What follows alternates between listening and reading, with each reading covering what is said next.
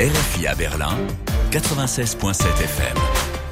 La France en surpoids, près d'un Français sur deux, 47% a un problème de poids selon une étude qui vient d'être publiée. Un sur six souffre même d'obésité. Nous allons en parler avec l'une des autrices de cette étude, Annick Fonbonne. Bonjour.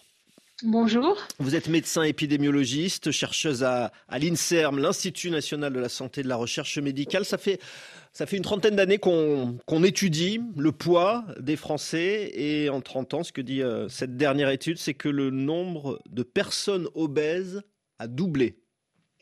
Oui, effectivement, c'est des personnes donc, qui ont un indice de masse corporelle supérieur à 30 kg par mètre carré. Euh, pour être plus précis, euh, on arrive, en fait, on arrive, on a du mal à imaginer ce que c'est 30 kg par mètre carré chez une personne. Euh, il faut, pour calculer son indice de masse corporelle, il faut diviser son poids en kilos par sa taille en mètres au carré. Voilà, donc on a un poids normal quand on est entre 19 et 25 kilos par mètre carré. Au-dessus de 25 kg par mètre carré, on est en surpoids et au-dessus de 30 kg par mètre carré, on est considéré comme obèse. Avec des degrés euh, différents, on peut être très très obèse, des obésités massives. C'est pour des, indices de masse corporelle euh, supérieurs à 40 kg par mètre carré. Effectivement, l'obésité, ça dépend du poids, bien sûr, et de la taille euh, des individus. Et ce que vous montrez dans votre étude, c'est que ce phénomène de l'obésité, il touche particulièrement les jeunes aujourd'hui Alors, ce qu'on a montré effectivement dans notre étude, elle date de 2020. On, l'a faite sur une méthodologie un peu similaire à une série d'études qui ont eu lieu entre 97 et 1997 et 2012. Et on a, on a prolongé les courbes. Alors bon, c'est des méthodologies un petit peu différentes, mais néanmoins, euh, on peut quand même se baser un petit peu là-dessus. Quand on prolonge les courbes, on s'aperçoit que les gens en surpoids représentent toujours à peu près 30% de la population française. Par contre, euh, les gens qui ont une obésité euh, ont beaucoup, enfin, ont doublé, comme vous l'avez dit, hein, depuis 1997. Euh, Et la tendance est encore plus marquée chez les jeunes. Donc, la tranche 18-24 ans, par exemple, ça a quadruplé entre 1997 et 2020. Ça tient à quoi? Alors l'augmentation de l'obésité dans tous les pays du monde euh, depuis, disons, les, années 1980 euh, tient probablement, hein, ce sont les hypothèses de la littérature euh, scientifique, à, la mondialisation, un petit peu la globalisation alimentaire et aussi la diminution de l'activité physique euh, naturel, on peut dire. Hein, autrefois, on s'est déplacé évidemment toujours euh, à pied ou en vélo. Il y avait beaucoup moins de voitures. On n'avait pas autant d'écrans. Enfin, voilà. Donc, euh, ces, éléments-là sont probablement les, principaux éléments qui expliquent l'augmentation de l'obésité. On a coutume de dire que l'obésité est un problème de riches, de pays riches, mais en même temps, vu ce qui se passe en France, c'est dans les régions finalement les plus pauvres où il y a le plus de, personnes obèses.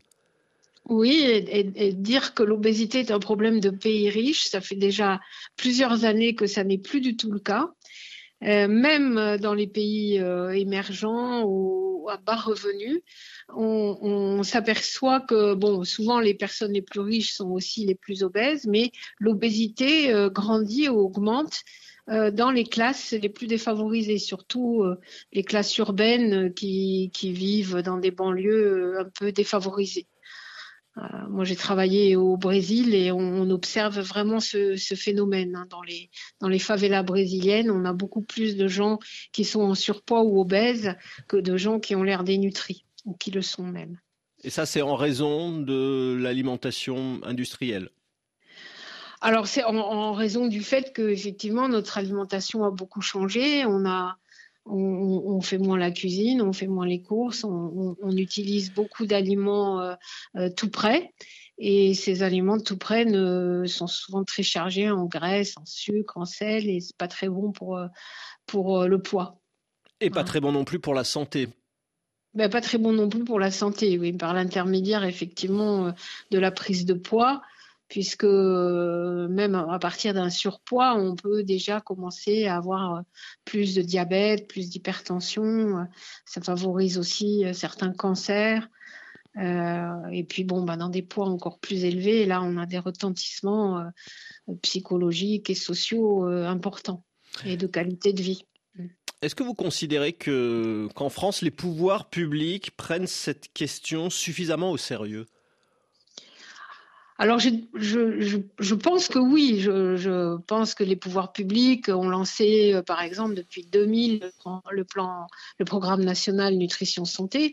On a été un, des premiers pays européens à, avoir ce, ce, type de plan avec euh, bon, euh, des, choses dont les Français doivent se souvenir encore, hein, les cinq fruits et légumes par jour et bouger, manger, bouger. Ça marche ça, les cinq fruits et légumes par jour. Je veux dire, est-ce que c'est suivi? Alors non, forcément, si vous voulez, on est obligé de commencer par l'information. Il faut quand même euh, que les gens sachent. Et c'est vrai que en voyant euh, l'augmentation petit à petit de la prévalence de l'obésité en France, les mesures ont été prises euh, assez rapidement, au moins pour informer les gens sur le fait que on grossit parce que voilà, on a une alimentation déséquilibrée, pas assez variée, peut-être trop industrielle, et qu'on on fait pas assez d'activité physique, on passe trop de temps devant les écrans. Il faut que les gens le sachent quand même. Alors après, euh, très rapidement, s'il vous plaît.